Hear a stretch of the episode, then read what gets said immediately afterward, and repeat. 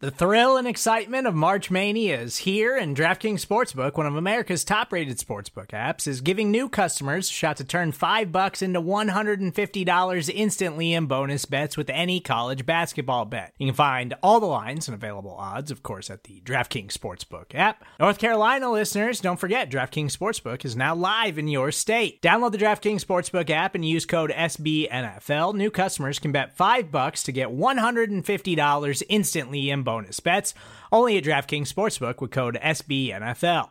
The crown is yours. Gambling problem? Call 1 800 Gambler or in West Virginia, visit www.1800Gambler.net. In New York, call 8778 HOPE NY or text HOPE NY. In Connecticut, help is available for problem gambling. Call 888 789 7777 or visit ccpg.org. Please play responsibly on behalf of Boot Hill Casino and Resort 21 plus age varies by jurisdiction. Void in Ontario. Bonus bets expire 168 hours after issuance.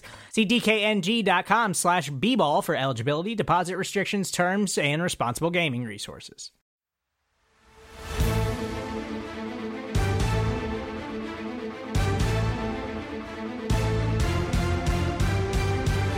Welcome, one.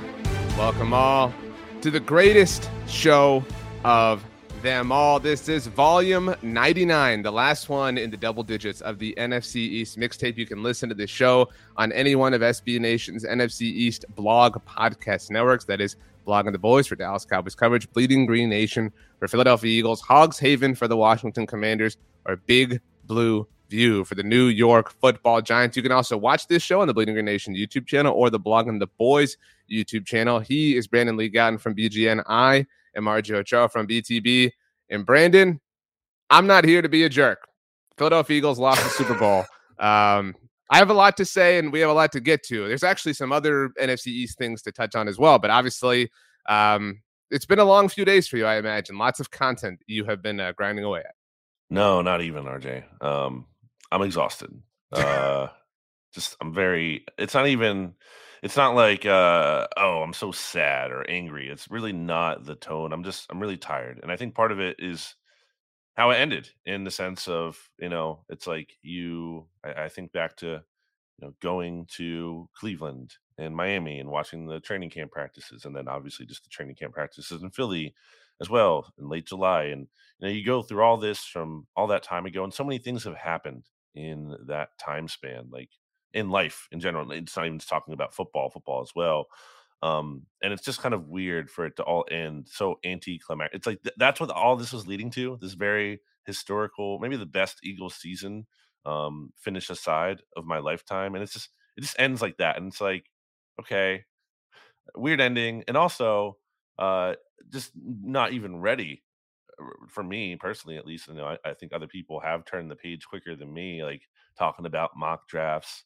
Right. Like, I could just not care less about that right now. Like, like I just want to almost just like just f that. Like, I don't effing care about my uh, mock draft. Who cares? I don't freaking care about that right now. I mean, I'll work up to the point of caring about that closer. You know, maybe in a week or I don't know when it'll take. But it's just like, no, like, like I'm I'm supposed to care about that and just like get mentally geared up right away for uh you know uh, another long process like this just to have it potentially end like that um the last thing i want to say here because I, I, know I've, I've, been going on long is that i mean it's almost just like and I, am going to have some dramatic comparisons i'm sure on the show and one of them is like it's, it's just akin to me for like someone being like you know let's say i was married and um, you know, God forbid my spouse died, and then like someone uh, uh, the day after the funeral was like, "So you thinking about dating, or are you on the after?" It's like, bro, like the, my partner just died.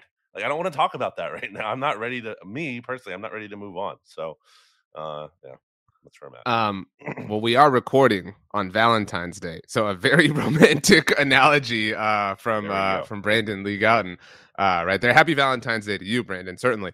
Um, it was anticlimactic obviously we'll touch on the penalty a little bit. You've touched on it a lot at BGN Radio, and everybody at BGN has done so. Um, I touched on it with Jeremy Reisman on Monday Football Monday on the SB Nation NFL show. If anybody wants to listen to that, we did have Pete Sweeney on, who was wrong. Um, thought the Chiefs would win this going away. I would say the Chiefs you know, really just kind of came in and stole this at the very end. So Pete was wrong in that sense. Um, but you know, I was right. I thought the Chiefs would win in a close game. Not that that was like a, a vogue or, or, that was a vogue opinion. It wasn't like you know incredibly rare. Um, but it it did feel like um, I mean, like you mentioned the the length of the Eagle season, and and I think it's important to talk about life, and we talk about that a lot, right? Like how how married, no pun intended, to what we're talking about here. Um, what we do for a living is with our lives. Like, um, I was gonna come in here and make like an Astros joke, like the whole like Phillies postseason run happened and all that, right? Like, how many like how many seasons of Survivor did we watch and finish in the the Eagles run, right? Like, how many you know I don't know, like other personal journeys were you on, like you know, whatever the case may be. Um, and and for it to end is is just a difficult pill to swallow. However, it ends, even if it ends the way you want it to end. I, I was struck. I was reading um, Bo Wulf's uh, recap at the Athletic, and he reminded me. I mean, I obviously knew this, but just like reading the uh, the Jason Kelce quote that this was the second loss that the Eagles had with Jalen Hurts specifically. And so, like, in addition to what you're talking about, how it is this like finality it's also like a rare thing, right? like, right? Like, like how do you how do you process this? Like, and, and so for it to to happen in this game of all games is is like you know, and I I'm not the biggest college football fan. I know you aren't either, but like that's kind of how college seasons go, right? Like you're just like the whole season is win win win win win win win win, win, and then one loss, and that one loss is the loss, and that so that can be a tough thing. Uh, yeah, and you know, let's get into the penalty. You know, look, um, everyone's like, "Oh, James Bradberry said it's penalty, so it's penalty." I mean, like, come on, like, uh, what is? I hate to be the "what is he going to say" guy, but what is he going to say? Like, he's literally incentivized to not say otherwise because you get fined if you criticize the refs. Now he could have said something, I guess, else that wasn't critical, but I also think you need to say the tone. He wasn't like enthusiastically like defending the refs, like like the context. Uh, or with the removing the contest might make it seem on like uh, just what he had to say on Twitter and look, you know, that was the only defensive holding call of the game. And you know, I I know you said on the SB Nation NFL show, and I know our good friend Stat shared this opinion. And like, I, I get what you're saying in terms of uh, it's not about like, oh, you can't call that there in that spot. It's not about that. It's not. It's less about that and more about. I think it's hard for that to be the first defensive penalty call because it's like okay this really didn't happen the rest of the game at all this is the one and only time this happened it, and and look just rewatch the play it was not egregious it really was not at all and if the context of that game and part of what bradberry said like he's he basically admitted he was holding earlier in the game a lot or at least more more than once and you know that seemed to kind of be how the refs were officiating this game they were letting him play um and i and even look look at juju's reaction after that pass is incomplete he looks more bummed to me that it's incomplete than he is like outraged that he got held. I don't even think he he thinks he got held. And also the flag came out late. So um, you know, look, it's it's it's not the only reason they lost. There's obviously a lot of um, missed opportunities, and we always talk about how you can't put yourself in a position where there is a bad call that could impact the game. You know, there's accountability to be taken there. But man, like it's just really frustrating that it came down to that. Like I feel like obviously you didn't want the Eagles to win, so you're like whatever, you're not going to be upset about it. But even like non I feel like this is correct me if I'm wrong. I feel like a lot of the sentiment I saw from like unbiased fans, people who didn't really have a dog in the fight, so to speak, were like, man, this is a pretty lame way for the Super Bowl, which is such a great game up to that point to end on this call, as opposed to here, here's how I want to uh, actually set this up. So uh, someone I follow on Twitter, good friend Arkansas Fred, I thought phrased it well. Um, he said, like, instead of uh, you know getting to see this legacy defining drive from Jalen Hurts, we just got. Or wait, I'm gonna I'm gonna butcher it. I have the exact wording here. Um, I'm just pulling it up. Uh, Elon's Twitter is a joke and terrible to use. I'm trying to figure it out here. I'm scrolling through my timeline, and here it is. He said that. Okay, I still don't have it. Um, you can. Do. I'm this. trying to get it up. It's so pathetic. It's just like I'm trying to look for this one tweet and I'm scrolling through and it's this is a disaster. Um, um why don't you look, say something to Van? While you look for the tweet, um, I know that like your position is like people were robbed of like this incredible potential drive from Jalen Hurts. I will say like um i'm not here to like debate the legality of the penalty right like i i'm not you know whatever it was holding i i i can i can understand how somebody can see that as a hold i can understand your point um my take that you mentioned and stats' take because he and i were talking about this um, was it's stupid to say you can't call it in that moment of the game. Like a penalty is a penalty. Like that's that's my only point. Like and again, like that's independent of this specific penalty. But like a hold is a hold, a false start is a false start. You know what I mean? Like like you should not like a penalty should not not be a penalty in certain moments. That's only my only take on this situation. I understand um, it was anticlimactic, and so to the point you brought up, like oh people were robbed of a potential Hurts drive.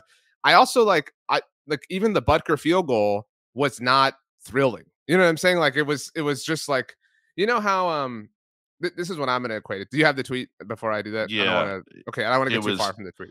instead of a potentially legacy defining drive, we got a bunch of scolding hall monitor types telling us why it was the correct call. Like, I mean, that's just the reality. It's like, okay, But if- this is cool. Like I, again, I don't want to debate this thing, but it, like if it is the right call, then I'm happy the right call is made. That's all I'm saying. But um, what it felt like to me is um, have you ever seen Breaking Bad? I mean, I, I imagine the answer is yes. So like I watched most of Breaking Bad on Netflix. Like I didn't. Wa- I think I only watched the last season on TV. Um, but so Breaking Bad, like a lot of shows, you know, when you're watching it on Netflix specifically, um, you know, and it's like episode 12 of like uh, a season that has like 24 episodes. If if Walt was in danger, I was never like, "Oh my gosh, like what's going to happen here?" cuz I knew like I still got like 20 episodes left. You know what I mean? Like Mm. Walt Walt's going to be fine. Like this is going to get worked out. It's kind of like um like you know back to Survivor when you're fast forwarding through commercials or something and you're like, "Well, there's only like 12 minutes left. You know what I mean? Like in the hour. Like some they're gonna have to figure this out in this time. Like you can kind of context clues it a little bit and it kind of ruins reality. I don't know if that makes sense. That's how the Butker field goal felt. Like it it, it the the like the coolness of the moment, even if you think the Chiefs winning was cool, which I obviously did, um, the coolness of the moment was impacted. It just it was deflated a little bit because even if it's the right call, because the, it's a penalty. Like again, Mhm. even if the penalty had been egregious, even if you agree with it, like the fact that such a pivotal moment happened that way is just like whatever. I mean, if it were a movie, I would want it to be different, but it wasn't a movie; it was real life. Um, and so it is what it is. I do want to say at the beginning here because we're only about ten minutes in. I mentioned this on the NFL show, and I wanted to say it here. I don't think Nick Sirianni is going to get enough credit uh, a for how he handled himself after the loss, and I don't think that any Eagles player is really getting a lot of credit. I think, no offense to Eagles fans, but I think Eagles fans being upset about the call is overshadowing Eagles players being like, "Look, dude, that's the call. Like, we're not going to complain about it." You know what I'm saying? Like, they deserve a lot of credit for that. And I also I agree. think that I think Especially that Nick in contrast Sirianni, to the 49ers still whining, like literally up to the Super Bowl. you had a lot of thoughts on that, and Deebo I literally called James Bradberry trash. Like, come on, man. Like, really? Um, like, that's just I'm not here to- human level. I'm not here to defend the Niners in any way for, for how they handled themselves, but you used the words human level. On a human level, I do understand them feeling like it was not, you know, the best way for them to go out. Like that's a hard pill to swallow. I get that, but obviously there's a lot uh, there. But the thing I don't think Nick Sirianni is going to get enough credit for is the the non timeout call. I don't know, and this is difficult for me to say. I don't know that there's a coach who understands the value of timeouts in the NFL more than Nick Sirianni. Obviously, this is um, leading to the it was third and nine, right? And and he takes the false start, or sorry, takes the delay of game as opposed to burning a timeout. It becomes third and fourteen, and the Goedert play happens that Andy Reid challenged. I thought it was a I thought it was the right decision to challenge. I didn't think he was going to win, but I think you have to challenge that, right? Like in that moment, you know, with everything on the Mhm. line. Um, but but that was that, that that's an elite move to not call that timeout to understand that that timeout that's a move that Andy Reid doesn't understand even himself now a two-time Super Bowl winner. Well, I mean, it's kind of funny though, because you you could also say, okay, it shouldn't. It's not good that you're not getting the play calls in quick enough. There, something was wrong in Sure. the process because that was happening a bit at that point in the game. Like it was like the play, like they had they had the delay of game. Um, so don't love that part of it. Um, but overall, uh, I don't know. I struggled to kind of categorize this game for Sirianni because I thought he did a lot of good things. Obviously, you look at the success of the offense; he deserves credit for that. You know, Shane Steichen's the play caller, but Sirianni is the one. You know, it's he's part of the process still. He's putting the plays into the play sheet that are getting called. Um, so I definitely think he deserves credit for that. And the team was not unprepared at all. I mean, they lead deleted half. Like they did. I don't think there's a lot to say he was disastrous, but at the same Did, time, did you see this AJ Brown tweet or quote going around at this point? I don't know if you've seen it today. Yes. Well, okay. This, so this is going to touch on what I'm about to touch on. I mean, I think he needed to be more aggressive, and I don't think AJ Brown was ripping Nick Sirianni there. To Right. be clear, I think he was just being honest in terms of. uh, Well, that's the thing. When you kick a field goal to go up six on Patrick Mahomes, who like you weren't stopping, then what does that mean? Like, there's no point. It's not they're not- not making a two possession game. You still need the Chiefs are still probably going to get a touchdown, and you're going to be down. So like I, I definitely think he was. I said, and this is not hindsight analysis. I said prior to the game on BGN Radio that Patrick Mahomes is Michael Myers from Halloween. Like you, you can like shoot him with a shotgun, you can light him on fire. Doesn't matter. Dude's gonna keep coming back. You have to do like literally everything you possibly can. You have to like you know wrap him up in a coffin and then sink that coffin to the bottom of the ocean and then like and then put him in a meat grinder. Like you have to do like every possible thing. And I don't think Sirianni did that. And it's easy for me to say from you know my chair here uh, as a podcaster, but again, I said it from the, the outset that he needed to go for these on on these fourth downs, and he did just at some points in the game. I don't want to say he never did, um, but to not go for it at the fourth and two, I think it was at their own thirty-two, right, down by one at that point, like, right? Yeah, and I know like maybe game's over if you get that, but guess what? Like, why would you think that Jonathan Gannon was going to get a stop? And also from a standpoint of who do you trust more, Jalen Hurts, who was like the best player on the field in the entire game, and we'll get to him, I'm sure, or Arryn Siposs, your punter who's coming off an injury and hasn't been good anyway. Um, like you put the ball on your punter's foot and it didn't work out for you. So I, I definitely think Sirianni could have been better. It was not like a an F game for him if we're talking about a grade, but it was not it was not an A game or, or maybe A minus, but it was not an A plus game. And you need an A plus game to beat Mahomes.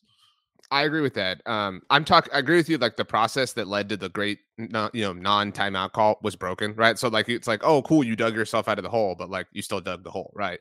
Um, and I actually have never understood that phrase. Like you dug yourself out. Like you don't dig to get out of a hole. You know what I'm saying? Like the digging's already. Yeah, like, you well, yeah, jump. you do. just keep digging it deeper until you get to the other side of the earth, and then climb out. I mean, that, I one, that's a, I, a weird phrase, but um, I had um another thing on the Bradberry penalty. I wasn't done with that. I mean, yes, you can say it's a penalty, but like, yeah, I mean, again, you have to look at it live versus the like. If you Zapruder it, yes, it does look like a penalty, and also, okay, also, going 62 in a 60 mile an hour speed zone is speeding. But like, really, if you're gonna get pulled over for a ticket like that, are you really gonna be like, well, I the, the police officer I mean, is right. I was definitely speeding. Like, but like, well, to- especially with the context of there's areas in life where you can probably get away with that a little bit more than other areas, you know, where like this is a strict 25. I know areas like that, but some areas when it says 25, it really means like 35 or 40. So like, um, and in um this game, the context was that like they're not calling everything tight. They're kind of letting the players play. So that's just another frustrating aspect of it. I get your point, and I've brought this up many times at BTB, so people have heard this. And I don't know if I've ever brought it up to you. If I've ever told you about the purple pants rule. Mm-hmm. The, yes, yeah, the purple pa- the purple Everyone pants rule. Very well, very quickly is if you have a job and you the job's like we're going to pay you all this money to do this job. It's a super awesome job. Here's your contract, but then in the contract it says you can't wear purple pants to work on Wednesdays, and you signed the contract. Like that might be a dumb rule. But like if you sign the contract, like you know that's the rule. And so if like you wear purple pants to work on Wednesdays and then you get in trouble and you're like, Can you believe this? My job is like penalizing me for wearing purple pants to work on Wednesdays. This is so stupid. Somebody be like, Yeah, that's dumb, but like is it a is it a rule? And you'd be like, well, yeah, it's a rule, but like, well, it's a rule. Like, you know, it was a rule. Like, and so I don't want to get hung up on that. Like, I don't think that's fair to Bradberry or to the Eagles or even the Chiefs um, to get hung up on it. But I understand the significance of the moment. I do want to get back to the fourth and two Michael Myers mm-hmm. thing. Um, so I know everybody brought up the Doug Pederson, very similar situation, went for it against the Patriots, and like that's kind of the difference um, in this game. And I actually wanted to bring up a tweet of yours after the was it I don't know if it was fourth and or fourth and three that the Chiefs chose to kick the Butker field goal on. Now I recognize that was I would honestly say that was even worse. Um, early in the game, the Butker missed the doink. Um, that was an even oh, worse oh, yeah. decision because what was that like? They were at the Philly like whatever it was like thirty yard line. Like so, you're even you're further downfield. I know Sirianni's punt was like on his side of the field. Mm-hmm. Um, so like in that moment, I think the whole world is screaming, "You got to go for this! You have Mahomes, blah blah blah. Mm-hmm. You missed the field goal. It's the football gods laughing in your face, blah blah blah." But you tweeted right then. You said Nick Sirianni goes for that, and I was really annoyed. But in that moment, I thought he's right. Like Nick Sirianni I mean, would have gone for that in that situation. Yeah. Yes, but and so like they're not the same situations, but like at that point, everything you said is true and valid. The context of the moment that Hurts is playing out of his mind, blah blah blah, you know, whatever. You have to go for that, and and uh, like that's that's the really that that that was the Rogue One sort of storyline of Sirianni's game. I thought like that was the biggest mistake he made, and it felt like I know the Toney play or the Toney return was so, like so quick, but it just felt like it went from and the, the Brown uh, quote I'm talking about was when they were up 27-21. Mm-hmm. He said he said I thought I thought we could still lose, and it was it was so fast that it went from like a six point lead to an eight point deficit. Like it was it was like 10 minutes of real time, and it was it was literally like a blink, and you you have to know that. You have to play that way. And I give Sirianni is really annoying, but I give him a lot of credit for playing that way all season long. and he got to that one moment and he he stuttered, and obviously it was uh, it was fatal. Yeah, and I was never feeling comfortable with a 10 point lead. I mean, I think I think I, I go back to and I again I said this prior to the game on the podcast about why you need to treat Mahomes like he's the Michael Myers bad guy is because you go back to when he was coming back from uh, these huge deficits against the Texans and the Titans back in the playoffs. What was? I don't know, like three years, whatever it was ago now. And the um, Niners, they overcame a ten point lead in that game. Yeah, like it just doesn't matter. Like the ten point and the ten point lead especially meant nothing because the Chiefs got the ball first at the you know to begin the right. second half. So like it wasn't like you know. But I will say, um, you know, we can talk about the Bradberry call, debate that or whatever. One thing that another bad call that I think is kind of getting overshadowed is the DeVonta Smith catch that was ruled a catch and then overturned. I I really disagree that you can say that was a hundred percent not a catch, and that is the standard. It's not that hey we we think it's probably incomplete. We're like ninety nine percent short. No, you have to say with beyond the shadow of a doubt. It is clear and obvious. And I don't think that was clear and obvious. I think there's a level of debate. And to be clear, if it was incomplete, it was ruled incomplete, I would say the same thing. I, there's just no, it's not conclusive. It is yeah, inconclusive. One of those like, oh, it's going to be what they called it on the field. It's yes. not like it's, there's not enough to right. overturn it one way or the other. I and mean, that was a big deal because they would have had the ball at uh, the 13 yard line with like just under a minute left, and there's a decent chance they get seven there instead of three. So I think that's kind of gets lost in the shuffle here. I'm I'm with you, and I'm not trying to just be negative because again, I came here not quite extending the you know proverbial olive branch, but wanting to talk about this in a fair way. But like you know, De- DeVonta had a, a catch that was not a catch in the NFC Championship game. And I know they blew out the Niners, so like it really was inconsequential. But like you know, this like I know it's a big moment and it's a big game, and like but like those I don't want to like I'm not going to sit here and be like the Eagles got all the calls all season long. I'm like that's not true. Like every team gets calls, every team has calls work against them, blah blah blah.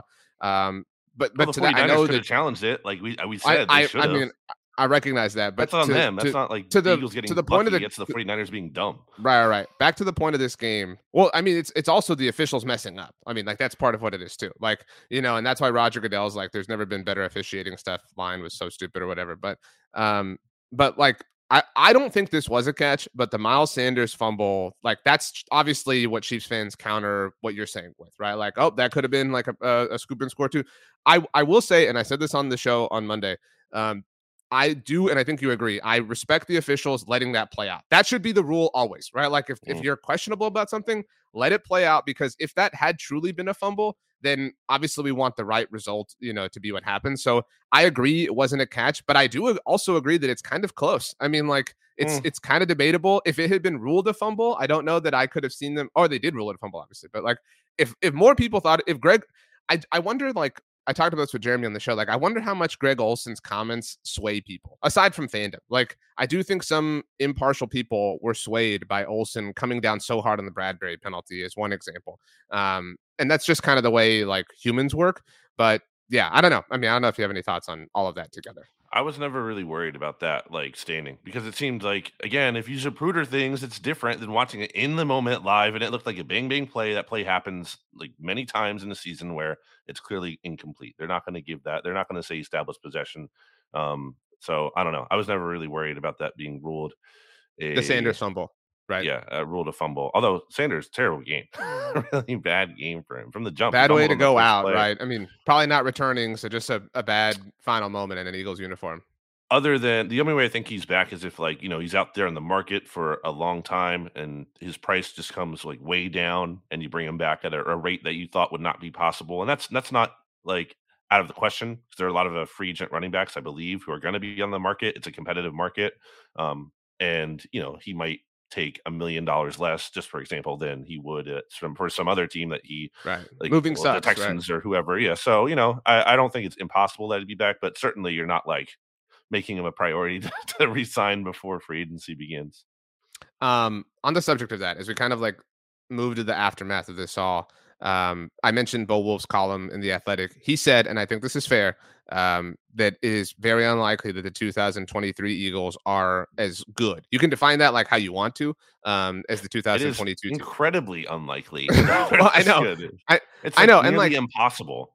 I, I mean, we're going to talk about regression to the mean a lot. And I said that a thousand times last year about the Cowboys defense. And look at what they did from a turnover standpoint, right? Like they were like the one. So, like, it's not impossible, but it is incredibly unlikely. The sacks will likely regress. I would argue that to some degree doesn't mean they'll suck. AJ Brown will regress a little bit. DeVonta Smith even hurts to some degree the rushing success. I think it's really dumb if the NFL like constitutes this rule to like fight against the like scrum play. Like that's dumb. Like it's it's within the rules. Like why, why are we? What's the impetus for it? That it was it was wildly like... successful. Yeah, I mean, but oh, last thing on the game. Um, I I don't know like I don't like have a plan to write an article about this, but like I would like to see some sort of study on the art of of like screaming about a penalty because the false start right before the Eagles were going to run the scrum play um, that they were called for. Who was it called? Who was called for that false start? Isaac um, Seumalo, Eagles right guard. Um, like that was that was maybe the most critical swing in in because you go from like what was probably a 1st mm-hmm. down to the Hurts fumble that is obviously the touchdown. Like and I don't know that the false start gets called if the Chiefs aren't like screaming their heads off about it. You know, like, mm. and even even the Bradberry penalty, you sent Juju was quiet, but Mahomes right away is calling for the flag. Mm. Like there mm, no, there is like a human element, and it came out, and he saw it after his pass was incomplete. I don't think he was. Well, you know that like there are times where like players or whatever like beg for a call and they get one. I don't think so, he like, was begging for the call. I think he saw the flag and he was pointing at the flag. Okay, so Holmes aside, but the false start I I partly believe was part at least partly generated by the Chiefs raising awareness to it. You get what I'm saying? Like, and so uh, there is like an I don't want to say an art to that, but that is like a small factor in football, uh, in sports in general, right? Like flopping or whatever. But um, but that was I think I said it on on Monday with Jeremy. That was one of the most impactful false start penalties in NFL history. Like that swung the game basically. The the fumble, yeah, no, it's definitely um yeah, it was. It was huge. The Hurts fumble is just, it's that's a tough pill to swallow because there's again, I, I, said this to Jimmy Kempski on BG Radio. There's nothing like interesting to say about that from like there's no bigger point there. It's just an incredibly unlucky thing that happened. Unlucky like, and uncharacteristic time. for yeah, that's season. what I mean. It's not like right. well, there's this is there this bigger concern that Hurts is going to just drop the ball when he's like no, that's that hasn't happened like once this year. It's not like Carson Wentz who was fumbling a lot because he had terrible pocket awareness. Like it's not it's, it's nothing it's indicative of nothing larger other than this one very it's not like hey the chiefs made a great play. No he just dropped the ball. Like it's i just don't even i don't know how to reconcile that and sure enough too it bounced in a way that was not favorable to the eagles but right to set up a chiefs touchdown. Um so like i don't know there's nothing interesting to say and it, and it really like uh, he had an awesome game otherwise it, but it's at the same time it's hard to just like ignore that part because you can't just give the Chiefs seven points. You can't give Mahomes the seven points. That's a huge deal. But at the same time, outside of that one weird fluky mistake, he was like, he was, Pete Sweeney said it. A Chiefs, you know, Chiefs uh, reporter himself said that not Patrick Mahomes, Jalen Hurts was the best player on the field in that game.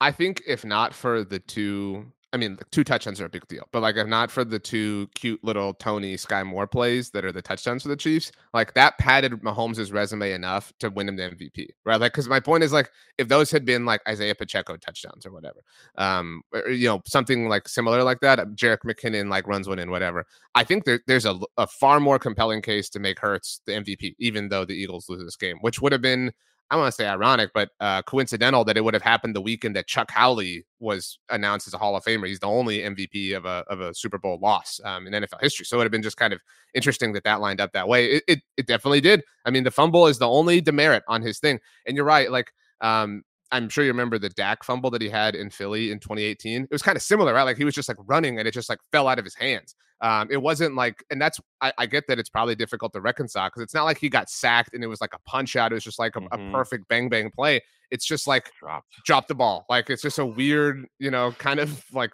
fluky thing that never happens ever. Um, it's tough. I mean, and it's it's tough to say that like I mean, like there's a lot of reason for hope and optimism for the Eagles, but like he Jalen Hurts had maybe like his finest hour and they didn't win the Super Bowl. You know what I'm saying? Like that's a hard thing to get. And I don't say that to to be mean or anything. It's just it's I get that no, it's, it's that's the whole tone of the game. And like I think they were the they, they've scored the most points ever in a Super Bowl loss. Like this was the game that in so many other Super Bowls is a winning game. Like right, it's just not in this game. So that's and that's the tough part. I'm sure it's not like it's not they came out and they sucked and it's like you can be mad or it, no. There's like it's it's it's been again part of the reason um it's been tough to talk about after the loss because there's not a lot to like take on, like have takes on, like oh this player, yeah. this, this, and like there's the things you can nitpick, sure, but you can do that in literally any game ever. Even the Chiefs, I'm sure have things they're gonna not like no, they're gonna celebrate, sure, but uh, you can if you really want to, you can go through things that happened with them in this game and you can nitpick and say, oh, we could have won by more of this, blah, blah, blah. So, like, I don't know. It's just not, it's uh, the, it sounds simple. Only one team can win the game. That's the real, that's the reality of the game. This was really that. Like, um, this was like a 51-49 split, and, Yeah. and Kansas City was just on the 51 side of things. Um, you mentioned it, most points ever scored in a losing effort in a Super Bowl. Obviously, it's been well said. Uh, second team ever to blow a double digit uh, lead at halftime, obviously joining the 2016 Falcons. Um, that one's obviously more embarrassing for you know obvious reasons. Um, you know, we'll talk free agency stuff obviously in the coming weeks. And I know you have a list um, up at BGN, all the pending free agents on the Eagles, and there are a lot of important ones. Uh, I would guess Jason Kelce is at the top of your personal list. Uh, I mean, I mean, yeah, we just see, you know, if he wants to play again, right. Like that's also a unique thing. But like as far as like most important players, he's got to be at the top of that list, I would imagine. Like who's topping him if not him? Again, I'm not even. on it- like, I'm not Okay, even okay. there. I'm not even Okay, ready well, to. uh, it's just this- like there's plenty off season. We'll get to it, but it's just like we don't need to. I mean, uh, not we. Again, I'm not gonna begrudge anyone who wants to do that and look ahead, but like I'm, I'm just mentally not there. Someone who writes about the team literally every day, Right. all for the past Sure, a okay. billion days. I'm just like, I'm not ready. Um, so to sort of keep things positive, although I'm not necessarily interested in that, but I mean, let's also be fair and objective. Um, I wanted to look because it's so often said, like, oh, it's really difficult to get back to the playoffs if you lose a Super Bowl. And I was kind of curious because I didn't totally remember. Um, and I meant to only list 10, but I listed 11 on accident um, when I was compiling the notes, which uh, will serve my um, two in, in six argument very well, I imagine, with the audience. Uh, but so these are the last 11 teams in reverse chronological order. So, like most recent to further in history. Um, and what they did, the Bengals a year ago, uh, obviously lost the Super Bowl and they made it all the way to the AFC Championship game and they lost to the team that won the Super Bowl, obviously, in the Kansas City Chiefs. So, um, you know, good precedent there. The year before, the Chiefs lost to the Bucs and they obviously made it back to the playoffs. They lost in the conference championship game. So you're talking about the last two teams who lost Mhm. the Super Bowl both made it back to the AFC, or in their case, the AFC championship game. Um, the 49ers lost to the Chiefs the first time around, and they missed the playoffs the following year, but they had the most games lost due to injury in 2020. Dallas was second on that list that year, uh, but San Francisco obviously was just so beat up, and so they missed the playoffs entirely. The Rams, after losing the Super Bowl in the 2018 season, missed the playoffs in 2019. So very few teams on this list, as you know, Brandon, have missed the playoffs after losing the Super Bowl. Sean McVay, one of them. Sean McVay also had the Mm. worst title defense of all time. But tell me more uh, about how Sean McVay is the next Bill Belichick. The 2018 Patriots, who of course lost to the Eagles, they came back and won the Super Bowl the very next year against the Rams, we just talked about. The 2017 Falcons, I consider that to be the most impressive one on this list, just given the way they lost the Super Bowl. Um, they did make the playoffs. They won a playoff game against Sean McVay, again, the next Bill Belichick, um, and did lose uh, to the Eagles, obviously, um, in Yeah, the divisional round of the playoffs. Um, the 2016 Panthers, who this team kind of felt like to me, this Eagles team, from like a just pure domination standpoint all season long. I'm not saying they will have the same fate, but they did miss the playoffs the following year. But again, tell me more about how great Ron Rivera is. Um, in 2015, the Seahawks, after the Malcolm Butler pick, they made the playoffs and they lost to the aforementioned Panthers in the divisional round of the playoffs. Last three here, the Broncos, after getting embarrassed by the Seahawks, they did make it back to the playoffs and they lost to the Colts in the divisional round right before the Deflategate um, saga was born. In 2013, the Niners, who had lost to the Ravens the year before, they made the playoffs and lost in the NFC Championship game. Uh, that was the uh, Richard Sherman, Michael Crabtree, um, you know, Mm. sorry corner game, whatever. Um, and then the last one on this list, the 2012 Patriots, who lost the Super Bowl uh, to Eli Manning in 2011 that season. They did make the playoffs in 2012 and lost in the AFC Championship game to the Ravens um, in Joe Mm. Flacco's run. So of these 11, uh, last 11, only three missed the playoffs the following year. And uh, the Niners one, you can kind of chalk up to the injuries. Um, and the other two, you can chalk up to some poor coaching in Sean McVay and Ron Rivera. Yeah, I mean, I don't feel like, oh no, the Eagles can't even make the playoffs next year, especially in an NFC that is not like shaping up. Well, that but that narrative exists, and that's why I'm saying like that narrative is kind of false.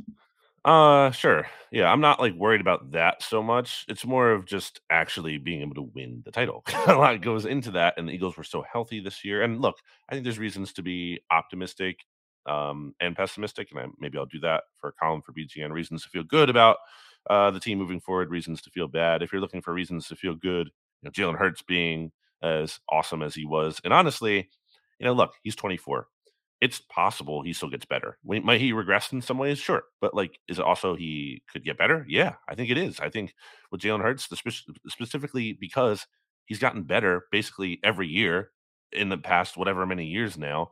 Um, I definitely think that is a big point of optimism. And yes, the Eagles are going to have to pay him a big contract extension, but still, you have some kind of window with him here. I do believe in that much.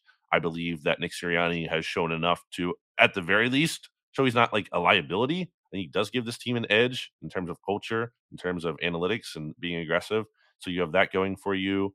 Um, I still think even though the Eagles are losing some coaching staff members, they're still talented assistants here. So they have enough here. And, you know, they're going to retain some of these free agents. They're not going to lose like literally every single one. Right. And they well, do they, have and some. they have the 10th pick in the draft. The 10th pick. They have some replacement right. plans in place in terms of like Cam Jurgens being on the roster and Nakobe Dean being on the roster. Um, so they're definitely not hopeless by any means. Now, that being said, again, they were so healthy. You're not going to get that health luck. You're probably just not like it's not going to happen. Just because you were incredibly healthy this year. Um, and so you, to to your I don't say pessimistic point, but to your pessimistic point, not that they wouldn't have beaten better teams, but like you're probably not going to have the quarterback situation happen in the NFC Championship game. You're probably not going to draw, you know, a, a, Giants team that was overperforming on the season in the division round. Now they earned those benefits. We talked about that a lot, but like you know, the division's well, yeah, harder. You, you know, might not get the one seed again. To your point, right? Right. I mean, like, uh, so a lot of those things are fair and true. Like, there, that's that regression will come in certain ways, and it mm-hmm. will it will go the opposite direction. You know, in things that were negative this season, obviously. Um, and that's like the thing. Like, you you know, e- even regression can happen like week to week. You can have literally the third best, you know, sack group of all time, and then not get a single one of the Super Bowl. Like, you know what I mean? Like, it's just it can be that fluky sometimes. That's that's, little... that's the biggest disappointment I would imagine that is it is but like i have a hard time totally being I, I can't i just can't buy that it's like 100% the pass rush just didn't show up like that is so impossible for me to believe that like that is 100% the case because like what does that even mean they just got bad all of a sudden or they weren't trying like i think you have to say more than 0% that a field with slippery conditions which is just a joke that even it exists at all. Like it's just pathetic. There's no good reason for that to be a variable in this game, especially to the degree that it was. But I think it did specifically not prevent the Eagles from winning. But I don't want to hear that like, oh, both teams had to deal with it. Yeah, they did. But like, let's say RJ that I uh, which which hand do you use? Are you a lefty or a righty? I'm right-handed.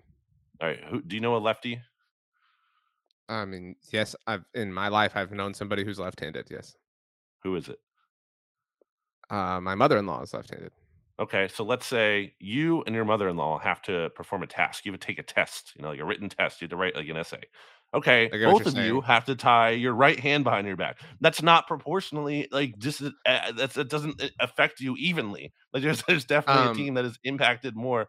And I think specifically when it came to the edge rusher matchup, the Chiefs offensive line is definitely good and they should get a lot of credit for playing well. Patrick Mahomes deserves credit for getting the ball out fast. Certainly, these were factors. Andy Reid deserves credit for scheming, Eric Bieniemy, all of that. Yes, all that is true. At the same time, the biggest advantage the Eagles had over that Chiefs offensive line was on the edge against Orlando Brown and Andrew Wylie. And you saw in the game where there'd be rushes where Josh Sweat and Reddick would be rushing them wide and they would just fall down. like that's tough. That's um, tough to see. I don't have a passionate take on the other than like it was it's stupid that this would exist. Well, this did you see this case. text uh, from Stats? That's what I was about to read about this. Okay, yeah. So uh, a tweet from Ollie Connolly is if Stats knows that we're talking about this and need this. Uh, he uh, he texted us this. Ollie tweeted that he charted slip slash Sodgate. Those are Ollie's words, not mine.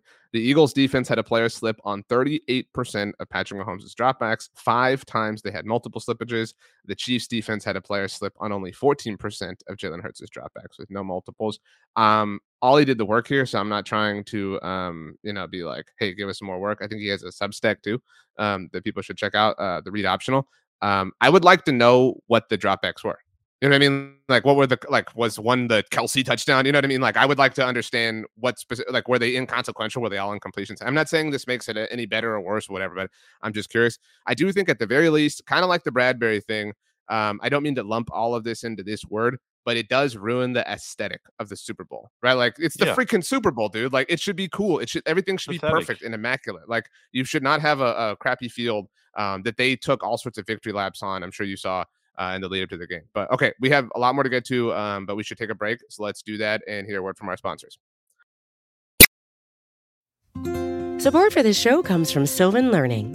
As a parent, you want your child to have every opportunity, but giving them the tools they need to tackle every challenge, that takes a team. Now more than ever, educational support tailored exactly to what your child needs can make all the difference. That's why parents have trusted Sylvan Learning for 45 years as the ultimate teammate in their child's educational journey, instilling in them a love for learning and a passion for reaching the next level. And Sylvan's Insight Assessment can identify gaps in learning and areas that could be of concern for your child. It's a 360 degree view into your child's learning that you can't find anywhere else and helps ensure that your child didn't miss something in school that might put them at a disadvantage in the future. And right now, it's the best price of the year at $29. Go to sylvan29.com to learn more and get your child's assessment for only $29. That's S Y L V A N 29.com. Brandon, during the break, I told you the movie that I watched over the weekend. What was it? I don't know. She didn't actually do that. I mentioned it on the NFL show on Monday, so I thought you would remember. Um, I watched Top Gun Maverick. I hadn't seen it. Oh yeah, that's Um, right. So I watched it. It it ruled. Like it was so cool. Like I absolutely loved it. Um, and I partly loved it because I remembered Miles Teller like continually coping uh, during the World Series um, about how like what was the line he had like in the in the like hallway. He was like, "Remember, this is going to be the moment that the Phillies came back and won it." So um, it makes it easier for me to enjoy. But that's the my only snide remark uh, this particular episode. Um, I feel like we've done all the like Super Bowl post mortem that we can. We do have other Eagles things to get to if you're ready to do that. Well, I will say, um, controversially, low key, the person I believe in charge of the field is a Chiefs fan, so or is from Kansas City at least. So, you know, a little suspicious. Um, okay, so you and I started recording this actually on it is Tuesday, Valentine's Day. It's now 12 p.m. Central uh, Central Standard Time on the dot. Uh, we started recording right when Shane Steichen's introductory press conference happened as the new head coach of the Indianapolis Colts. Um, Hmm. Before we get to that, it did feel to me, I don't know, but like like both coordinators were going to return and then Sunday morning happened. It felt like Sunday morning before the game was the like wave of like, well, both Shane Steichen and Jonathan Gannon are going to leave after all, blah blah blah. Like, and it makes sense, obviously, like given that the Cardinals and Colts, to be clear, um, at the time of this recording, there's still no news on the Cardinals job, but it it, it does make sense. But it was just kind of like out of nowhere, like these big bombs, like they're about to, you know, take these jobs. So uh, I'm sure that made the day more interesting as well.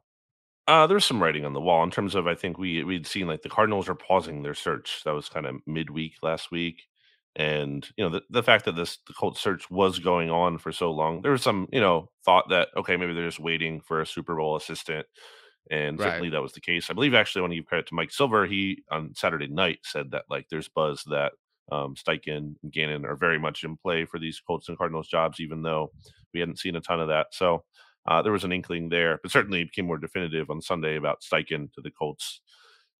And uh, interested to see how that goes. Steichen, you know, had a big role in the Eagles' offensive success. He took over play calling for Nick Sirianni during the turnaround. That was in 2021. 2021. Right. Okay. Yeah. That's that's our understanding. I wanted to make sure the the Cowboys fans listening and reading um believe it to again, I don't want to like, you know, just be so like obtuse, but like the offense was was not thriving. Steichen took over. By the way, Shane Steichen called plays for Justin Herbert his rookie year with the Chargers. Um, but so Steichen takes over. I don't know if it was mid 2021, but then then the run game gets going, and obviously was the play caller in 2022. Yeah, and again, I want to make the distinction that it's not like like Sirianni is you know part of he's putting plays into the play sheet that are getting called. Like he is very much involved in the process. It's not like a hands-off process. Um, but yeah, I mean that's going to be a big uh thing for the Eagles to replace here. It seems like Brian Johnson, who is the Eagles quarterbacks coach and has a relationship with Jalen Hurts and has been an offensive coordinator at the college level at Utah for two years, Houston for one year, and then Florida most recently for one year. Um, will be the replacement. He's getting a lot of interviews for other jobs. I know the Ravens hired Todd Monken, but Brian Johnson was said to be in the mix there. And possibly the timing of Monken getting hired today on Tuesday might have to do with the fact that Johnson will not be leaving because he's going to stay in Philly because Steichen is in Indy. Uh, so that's the I think the big name to watch there. And then we'll see with Gannon. Um, you know, I think Steichen's obviously the bigger loss just because of the Eagles' offensive success.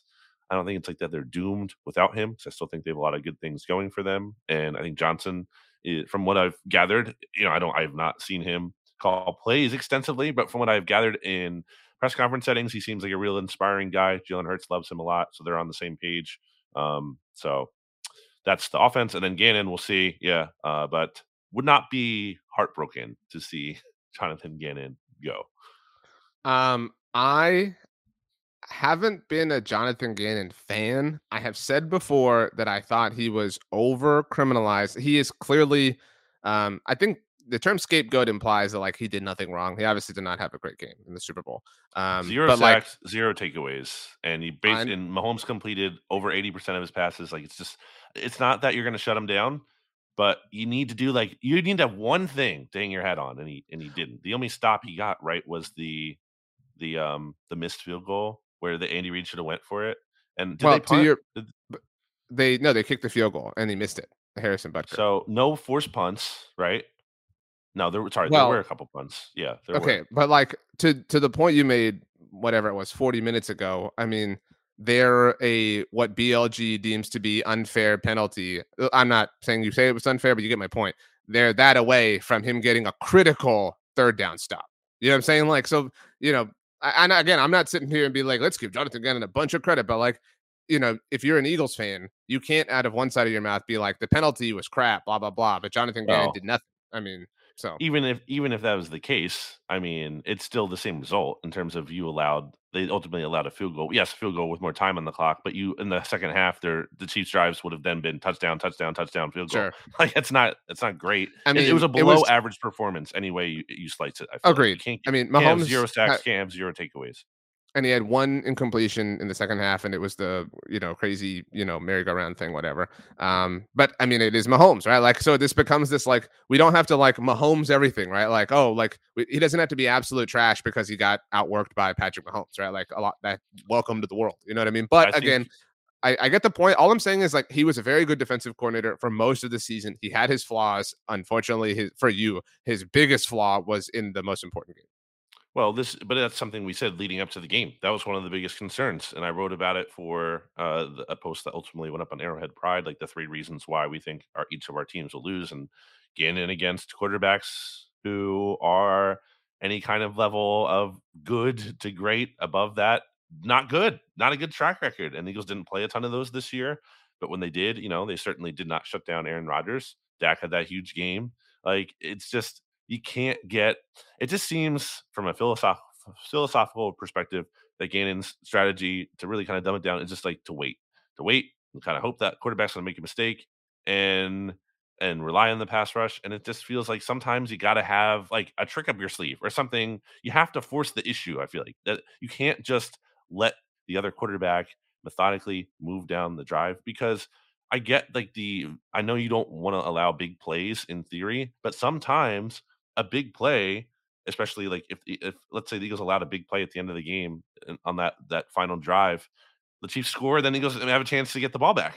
like the thing with Jim Schwartz when he said to Doug Pederson at the end of Super Bowl 52, he literally there was like a mic'd up clip of him saying like, "I'm going to get you the ball back one of two ways. Either like they're going to go score." Or we're going to get a turnover. Like he, his point is, I'm going to be really aggressive here, and it's either going to burn us or it's going to work out. And sure enough, it worked out. And even though Jim Schwartz allowed 33 points in that game, he like he he made he this is what Gannon needed to do. He needed to have that one play to be able to hang your hat on to steal a possession, and he never did. I mean, they almost they tried to let the Chiefs score at the very end on the McKinnon play, but I mean, I'm not again. I'm I'm really not going to sit here and defend Jonathan Gannon. Um, it, I think it was too late at that him. point. They really should have like let him let them score earlier. Like I, I think Pacheco had that big run to the left side, and Chauncey Gardner right. Johnson came down, made a good tackle. And I know it's hard to be like say don't make the tackle, but I feel like you almost I, to, I just think to do that. I think if anything, and I think I think people are only applying this to Jonathan Gannon. Like maybe the Eagles defense, and again, I'm not here today to be rude, but like was a tad overrated across the season. And some of it was a result of the quarterback play, like you talked about. Like, and that's not their fault, right? Like they just played Mm. who was in front of them. Um, but like like you said, I mean, who was the best quarterback they played before this? Was it was it not Dak? I mean, you know, it's like, the best three would say were Aaron Rodgers, Dak, and Jared Goff, probably, and they all had like big performances. right. And that's what that's what I'm saying. Like, you know, and I'm again, that's was- not that's not to say like, oh, they are losers and trash, but like No, you they know, set the NFL record for sacks. Like, or, Right. you can't, But you who- can't who was the- almost did. I'm actually asking the question: Who was the like stellar quarterback that they limited? Kirk, maybe that's the one. That's the that's the best one you can point to, and obviously, I'm not really feeling super strongly about that. But really, just going back to even last year, though, like this, the whole sample size of Gannon, like what what can he hang his hat on and be like, wow, he really had that game plan for X. And I, I get it, like these quarterbacks are great, so it's not. I'm not asking him to be like zero touchdowns, three interceptions. That's not. No one is asking for that. But like, can you not get eviscerated by them? Can you not allow them to complete over 80% of their passes. Like it's just too easy. That's the thing. I think that it comes there's a crux of it. It's like it's just too easy at a certain level. It's like the, the other quarterback doesn't even look like they're like sweating out there. It's just like, oh, this is really easy. I'm just gonna pick them apart. It's laborious, yes, because of how much like you have to methodically move your way down. So it takes like effort in that sense. But in the standpoint of like it's just the whole you're we're to play off all this. I'll take advantage of that. And I think this is what I said to Jimmy on BGN Radio. I'll repeat myself here. It's tough because you see, you know, a lot of a uh, great stuff from Gannon in terms of these defensive ratings and whatever you want to say and how they rank. At the end of the day, though, this elite quarterback thing is a big deal if you want to win a championship because you're going to have to stop one at one point. And I just feel like it's hard to feel like you're ever going to get over that hump with him.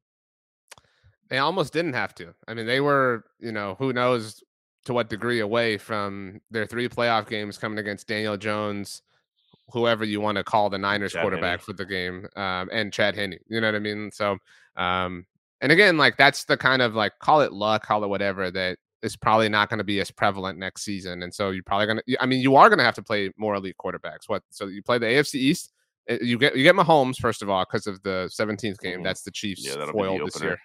Uh, you think so? Like you really Probably. believe that? I mean, why, I don't what know. else are they? When else are they going to put that? I mean, that was my argument to Jeremy on on Monday was like we've kind of seen everything else. Like I don't need to see another Mahomes Allen. Like you know, I- you know, just like it would be I think the most too- interesting thing would be Chiefs Eagles.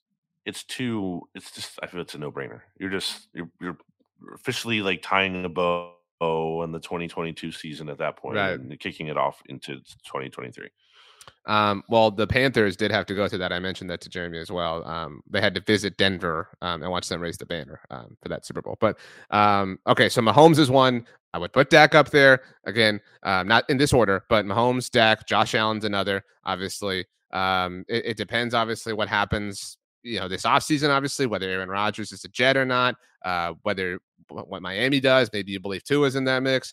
Um, the Vikings, you'll get, you know what I mean? Like again, I know you don't believe in, in Kirk Cousins, but that's another one.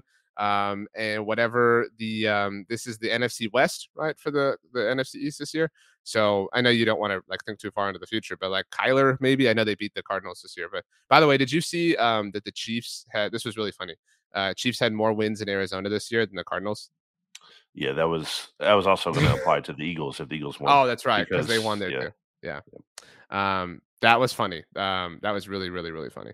Um, so kudos to, to that person. Okay, we have a few other NFC East things to fly through. Um, if we have no more thoughts on the Super Bowl. Yeah. Okay.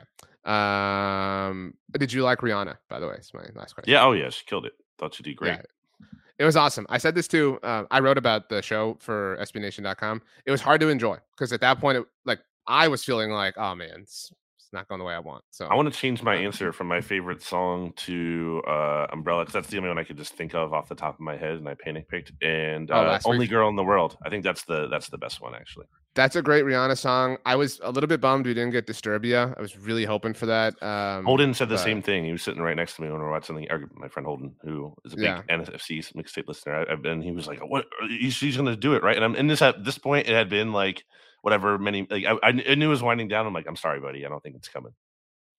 Yeah, I mean, that would have been great. Please don't stop the music would have been cool, but I mean, I really, she already really got to wanted so much too. Like I was so that was I was really impressed with that. That they got she got to so much, but like it didn't Yeah. feel like too much. It was the right balance of hit a lot of the great things, but also It- don't like make it so much that it doesn't flow at all. it was literally the right like you're saying the right amount of each song to sing like she Mhm. didn't she Yep. didn't stick on one song too long it was just Yep. it was perfect it was like like a great dj just like going from one to another um although she was obviously not the dj um okay so uh continuing our theme uh there our off-season order obviously will be eagles cowboys giants commanders that is the order that they finished the nfc east in this past season the dallas cowboys had no real big news except for the fact uh, I told you this on Friday, uh, right before we recorded the look ahead with Steven. Uh, by the way, Steven, yeah, we went over on all of our uh, same game parlays this season, and Steven ruined it. Um, you and I hit, we hit really early, actually, um, our, Yeah. our legs. So, um, way to go, I Steven, for ruining that.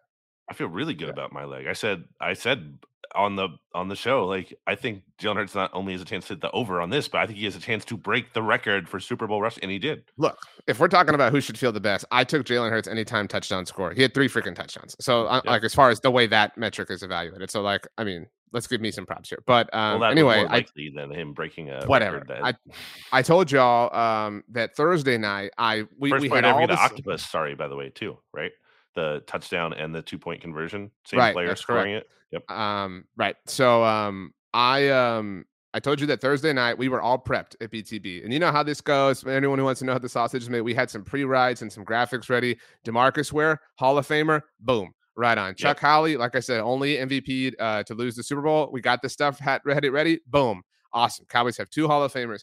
And I was feeling a little bit sick. I still kind of sound that way. I know that. Um, so I was super excited, Brandon. I was gonna like close the laptop. I was gonna head over to Hogwarts to start the new game. I had my whole Thursday night plan. Boom! Dak Prescott wins Walter Payton NFL Man of the Mm. Year. Goodbye night. You know how that goes. Uh, And Mhm. so, I mean, obviously, a very cool thing. Um, you know, whether you think Dak Prescott is good or bad, he is a tremendous human being, and so it was really cool to see that happen uh, for him. And so, kudos to Dak Prescott. Should have been Brandon Graham, or it should have. I mean, or he should have gotten comeback player of the year. I think it was a disservice to not have Brandon Graham recognized. okay, so you can't say that Dak Prescott's a wonderful human, despite the fact that he won Walter Payton NFL Man of the Year. I mean, I could bring up some things, but I'm not going to do that. It was a great night for Dak Prescott. Uh, great night um, for Demarcus Ware, obviously, who was on uh, Blogging the Boys last week. People can go back and listen to or watch that interview um, on Blogging the Boys channels. Awesome for Chuck Howley. Uh, did you have a, a hard or strong take on the Hall of Fame class as a whole? Obviously, outside of them. No, I don't honestly like. I don't really care about the Hall of Fame. Like, pa- like super passionately. I just don't. I don't. Um, I mean, I know it's hard for you today. It was kind of cool to see Joe Thomas get in. Zach Thomas finally got in, former Cowboy. Um, once upon a time. Um, so yeah. Other than that, it was kind of chalk. Maybe I'll care more when I get older. But I just feel like you know some of these players I didn't really you know like fully watch, or like I don't know. Like I'm not watching uh, Joe Thomas. I know he's great. But like not like watching Brown. I'm not watching him play. I don't know. Just don't feel like a strong connection to it. I went to um I told Joe Thomas this he was on Blogging the Boys a long time ago. Um I went to Brown's training camp in 2008. I was in the Cleveland area and me and my dad went and I met his grandparents. He was a second year player at the time, Joe Thomas, and his grandparents are the coolest people. Um they like his grandfather had like an orange his grandmother, I'm sorry, had like a orange mohawk. Like they were dressed in all sorts of like wild, crazy, cool, fun gear and like had all sorts of stuff like uh, so super cool to see them supporting him. So happy for Joe Thomas and his family. Like I said, friend of BTB. Um, but, uh, but yeah, I don't really have like a, a passionate take. Happy for Demarcus Ware. Happy for Chuck Howley. Happy for Dak Prescott. Um, did you watch any of NFL honors at all? No zero chance. Okay. I went to bed at like. Wait, when was that? When were when That was I- Thursday night. Thursday night. No, I did not. Yeah. Um, I guess on uh Cowboys note, just to you know make sure we get this in here. Um, uh, you know, it was a busy week not covering the Super Bowl because we had a lot of interviews and stuff. Trevon Diggs uh, stopped by blogging the Boys and kind of issued a decree and asked Cowboys fans to This uh, is so sad. to clamor to get Stephon Diggs. Like, he, but like, I'm not making this up. Like, he literally said, "Everybody tweet get Stephon to Dallas." Okay. Um, so and sure Stephon Diggs. Well, I'm just sure to be clear, Bills will trade him. Stephon Diggs was uh, interviewed by USA Today the next day on Friday, and he was asked about this, and he was, you know, he was, I think, said the right things, like had enough fun with it, whatever. Neither of them were like, "Well, we could play together in Buffalo." like that was Oh, that of was never like the argument or like never a line. It was just like, oh yeah, we could play together in Dallas. Like it's just it's a funny thing. I don't think it happens either, but um, this is a new offseason thing to watch out for. That's all I'm saying. I mean, yeah, the Bills would take on thirty-seven point five million dollars in dead money and actually lose seventeen million if they trade him. So, and then even next year they would take on a twenty-five point seven million dollar in dead. So, like, he's not really tradable until twenty twenty-five, which is his age thirty-two season at that point. Yeah, tough scene. Um, but um, oh well. But that's that was the biggest news outside of everything. Um, the New York Giants on the subject of NFL honors, Brian Daboll did win Coach of the Year. I don't think either of us have a problem with that. makes sense. Obviously, he had a phenomenal season. Um, I also wrote Kadarius Toney in the notes just because he had the big night. He, he, I think if he takes that punt return back, he's Super Bowl MVP. By the way, maybe, um, probably not. I mean, they love to give it to the quarterback. Uh, yeah, Brian Daboll got beat by Nick Sirianni and spanked um, two out of the three times. So that's kind of funny. Uh, first, I forget what the, mm, I forget what it was. First, uh, I think the Giants are the first team that the Eagles have ever beaten three times in one season. Um, so there you go. Well, that I mean that that doesn't happen a lot, like that opportunity, right? right. But so. you know, it's a thing. Um, Daboll's great. I thought he maximized the talent. Um, it's in it's it's it's interesting because progress isn't always linear, as people like to say, and the expectations are higher now. Like you know, the expectations have been raised because of what he did this year, and the pressure is on. We'll see if he can do it. I think this is a very critical offseason for the Giants. I think, as, as I've said before, they can kind of go one of two ways. I think most fans are just going to assume that it's definitely going up, but there's the potential to kind of get these decisions wrong, depending what happens with the Daniel Jones contract. I think they're going to sign him. But really, the Saquon thing, that's the big thing. Like how they handle right. that situation is a really big decision. If you give him the Zeke contract or something dumb like that, not optimal. Um, but we'll see. I saw um I mean, this has been said many times, but I saw Daniel Jeremiah tweeted, I think on Monday, he was like, This running back class is loaded. You know, there's like day, there's starters on day three, and it's like, Hey, Cowboys, hey, everybody, listen, like, look at this tweet. Like, stop doing the thing and do the smart thing, please. Um, I was kind of so surprised. the free agency class, like I said. Like, right, right, there's right. a lot of options. Well, but but to that point, like, why pay somebody in free agency? You well, I'm, saying, like, wait, like, you can just wait. Is my point. Right. You don't have to no, go out and I'm saying pay the big bucks, but I'm saying just don't pay anyone and wait, and then eventually someone will probably be available at a good price. Great point. Uh, my last thing on the Giants, um, I had two things, and this is one. Um, I was kind of surprised we didn't get like a line from either of them in, in Super Bowl week. You know what I mean? Like you would have thought that one of them would have been on with somebody and said something about a deal or a contract or whatever. Um, but I don't know, just didn't totally happen. The second thing uh, on the subject of a team beating another three times in a season, 2009 Cowboys uh, beat the Eagles three times in one season, but you know whatever. Um, and uh, okay, so that's the uh, the Giant side of things. Washington has a little bit of news going on. Um, so first of all, um, Eric Bieniemy, obviously uh, Chiefs offensive coordinator, is thought to be their potential new offensive coordinator. Um, and it was reported on Tuesday that Greg Roman is going to interview for it as well. So um, they're a long ways away from Scott Turner. Uh, it it does feel like this is. Uh, I mean, Bieniemy would seemingly be a pretty intriguing hire, especially relative to what it seems like they would be able to get. And I think there might be something there to the, you know, old Andy Reid uh, coaching tree that kind of gives Rivera an edge mm-hmm. and inside like track to getting that where other teams might not be able to kind of convince him to leave or or work for them as an offensive coordinator. Um, so we'll keep an eye on that one. I think that would be a good hire for them. Uh, Greg Roman, everyone likes to hate on him, but I mean he has produced some successful offenses. So uh, and and they really I, would imagine be running leading into the running game at that point. But it's weird because um, we don't know who Washington's quarterback will be unless they're just sticking with Sam Howell. Well, that, that Ron not... Rivera did say that last week. Um, I know you were really busy, but he gave an interview and said, I don't know who it was with, uh, so apologies, but that they're likely going to begin everything with Sam Howell as QB one. But I mean, you know, take that for what you will at this point. I mean, season. yeah, you have to say that at this point because he's your only quarterback under contract, right? I mean, I mean they're going to cut Wentz at some point here, and Heinicke, I guess, is a free agent.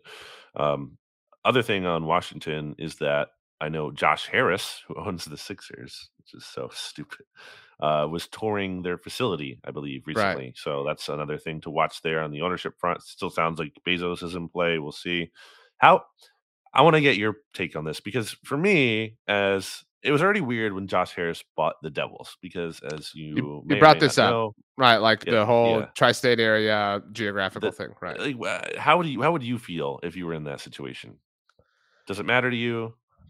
it Um, definitely seems weird, right? It's definitely weird. It's weird for like the owner of the Sixers to then also own the Devils, the Flyers rival, and then the Commanders, the Eagles rival. Like that's a real, and especially because their their buildings are all right there together in South Philly. It's just a strange thing. It doesn't bother me. I mean, like if I if I look at it through my own personal lens, Jerry Jones owns the Cowboys, Jim Crane owns the Astros, and they actually work in partnership with one of they uh this is I think interesting. Last week they um released a joint statement. Um I'm paraphrasing, but it was like basically like advocating for gambling to become legal in Texas. So like Hmm. you get those two dudes involved, you know what I'm saying? Like all of a sudden like looks like the, you know, and they obviously realize there's a lot of money to be made there. But anyway, um and the Glazer family owns Manchester United. And so like like, do you think it's weird that they own the Bucs and Manchester United? You know what I mean? No. You know, I mean, like, mean, those are different, like like who realms, who though. is the like who's the like ideal? countries. I know, but like who like I don't know, like like so. My I guess my point, like, I'm not like attached to Jerry Jones or Jim Crane as a Cowboys or Astros fan. You know what I'm saying? So like you wouldn't think it's weird if like Jerry Jones also bought like the Phillies and like owned the Phillies too. no, why like why would that like how would that That'd inhibit be weird. It would be a weird dynamic. I feel like it's just strange. I don't.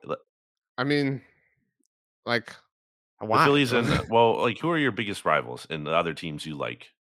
I mean, I guess like The Yankees, maybe for the Astros. yeah, I mean, like who? it's hard to call it a rivalry when they like they own them. But Well, um, whoever, who would it be? Is there anyone that would apply or no? But like it, nothing would apply for me because like I, I wouldn't get like I wouldn't be bothered. Like I'm not rooting the for the owner. I mean, the San Spurs Antonio are Spurs. owned by the Holt family. I mean, so still like I mean, I think it's weird. what You don't have to think it's weird, but I think it's weird. Um, I mean, like it's not a good vibe. You can't tell me that's a good vibe. It's not a good vibe. It's a bad vibe. I don't. Who's it a bad vibe for in this case? the, fans who are like, this is a weird. no, but like who? Like what fans? Like the Commanders fans, Eagles fans, Sixers fans? Like who? Like who's the most? I'm actually asking. Like who's the most impacted I think Sixers fans because you know you come in with this ownership and it's like okay they're committed to the team, but then they're like buying all these other teams who are, and then it just kind of feels like cheapened. Like, oh, you What if they are actually really committed? what if they're this team. equally committed to the Sixers and to the Commanders? You know what I mean? Like, I don't know. I think it's weird. By the way, Sixers. Um, if they It's lose weird the because NBA then like the Sixers are tweeting out like, "Hey, go Eagles!" and the but like they don't mean that. they share a city. Like, what do you mean? Like they don't mean that? Like they. The that- like, owner of the team doesn't mean I that think, though. I Like think the you're ownership. making way too much of uh, like. Th- th- there are way weird. so like you don't think it's weird that Bryce Harper was a Cowboys fan and then like played for, for Washington and then like adopted the Eagles because he became a Philly. That's that's weirder to me than what you're. no, because proposing. it's just like a personal choice versus actual ownership and like like apparent rooting interest. That do you is think it's weird when and not do you think it's weird when former players become owners of teams they didn't play for? Um, no, not really. Not, s- but, like, so like who, the who the, the Derek Jeter Owners. stuff. Like Derek Jeter was like a part owner or had the like Mm. role, like maybe not Oh, owners, partial, but like the partial owner stuff is like BS though. Like, Will What about Smith when they become of the coaches? Sixers, but like he's never What- around. It's What about when they become only. like coaches or prominent figures for like like I don't know, um No, I like think Larry like Larry. Bird. if Larry Bird like coached the Lakers or something? Yeah, or like or like Michael Jordan with the Bobcats. Like you know what I'm saying? Or not the Bobcats, the Hornets. But like, you know what I'm saying? Like what what about that? Nah, Like, I mean, not enough of a rivalry factor. I think we've too. we've wasted too much time on this. Um yeah, so- probably. but I was gonna say um so the the Philadelphia Union lost the MLS Cup. The Phillies lost the World Series. on the same day that the Phillies lost the World Right. Series. uh the Eagles I mean, let's be clear though that like the Union won. Like I have, you know, like I like the Union. I cheer, but like it's nowhere. Right, Like we're talking about Right, devastating No, but I'm just- scale, not I'm just saying what like the what the tweets were and what the content has been made around. So the, Uh-huh. the union uh, agreed like lowest level impact for most fans. No, It ramped up. Their hard- right. It was like okay, Uh, that's that's a bummer. That sucks, but okay. well, and, it, and then it led to the like if they lose the MLS Cup and the World Series on the same day, like it, like the did, Union and the loss was worse lost. because of the World Series loss. But so Well, the um, Phillies lost- lost. The series was over to me at that point. Anyway, I wasn't like right, right. just devastated they lost. I was more devastated about the game five or whatever it was. But also, it was weird The- the Eagles were playing that night or game. Yeah, game five. Right. Right, right. Game five was the Chas McCormick Thursday catch. night. Right. Yeah, And when they the were Eagles were playing, so it was like kind of weird because I was like couldn't really even fully focus on that anyway. All right. all that happened this Eagles season. Back to your earlier point, but okay. Um, so uh, Phillies lost the World Series. Eagles lost the Super Bowl. Are you worried about the Sixers? I mean, I'm I am very confident the Sixers will not make the finals. I'm extremely I mean, a, a, team that has not done that since 2001. Uh, and also, if you talk about man, if we were doing, if we were talking about the Sixers at all, like if I was podcasting about them, like they are a bad vibe team. They're not a good vibe at all. There's there's a lot of big loser energy with uh that team and some of the players on that team. Um, last thing on the um the the commanders before we like tie a bow on this um it was reported last week uh in the in the mix of everything that the commanders might not pick up chase young's fifth year option. We talked about that when he was you know taking forever to come back like you kind of have to do it but i get it if you're at least thinking about not doing it. He's only been available for 26 or 27 out of 50 possible games in his career. I mean yeah and you know he wasn't really playing well prior to he got hurt. I mean, he only had one and a half sack uh, the before he got hurt in 2021. So it's not really like crazy to me that they wouldn't do that. I mean, I think you have to let it play out. I don't think you can just assume, especially um, you know they have more information than we do. Maybe that recovery or that injury was a, a very serious, and they're mm-hmm. kind of worried about what his future is going to look like. So yeah, I think that's the right call we talked about this too. He's missed. I don't know what it is off the top of my head now, but he's missed like I don't know, like eighty percent of divisional games. So you know what I'm saying? Like he's not even like yeah. a huge impact. Eagles once or twice. He didn't. Twice. I think. I think he played in the first game against Dallas in 2021, but he's missed. Um, well, he mm-hmm. played in the last one, but the last one was inconsequential, obviously for them. But uh, yeah, tough scene. Uh, okay. Any final thoughts before we wrap this up? Uh, I don't think I don't know if you touched on Jalen Hurts specifically as much. Ooh. I mean, you, you, gave him credit. I'm not saying you didn't. I'm saying like I mean, how, phenomenal this, game. This, yeah, did this change your outlook on him? Are you willing to admit he's the best quarterback in the NFCs?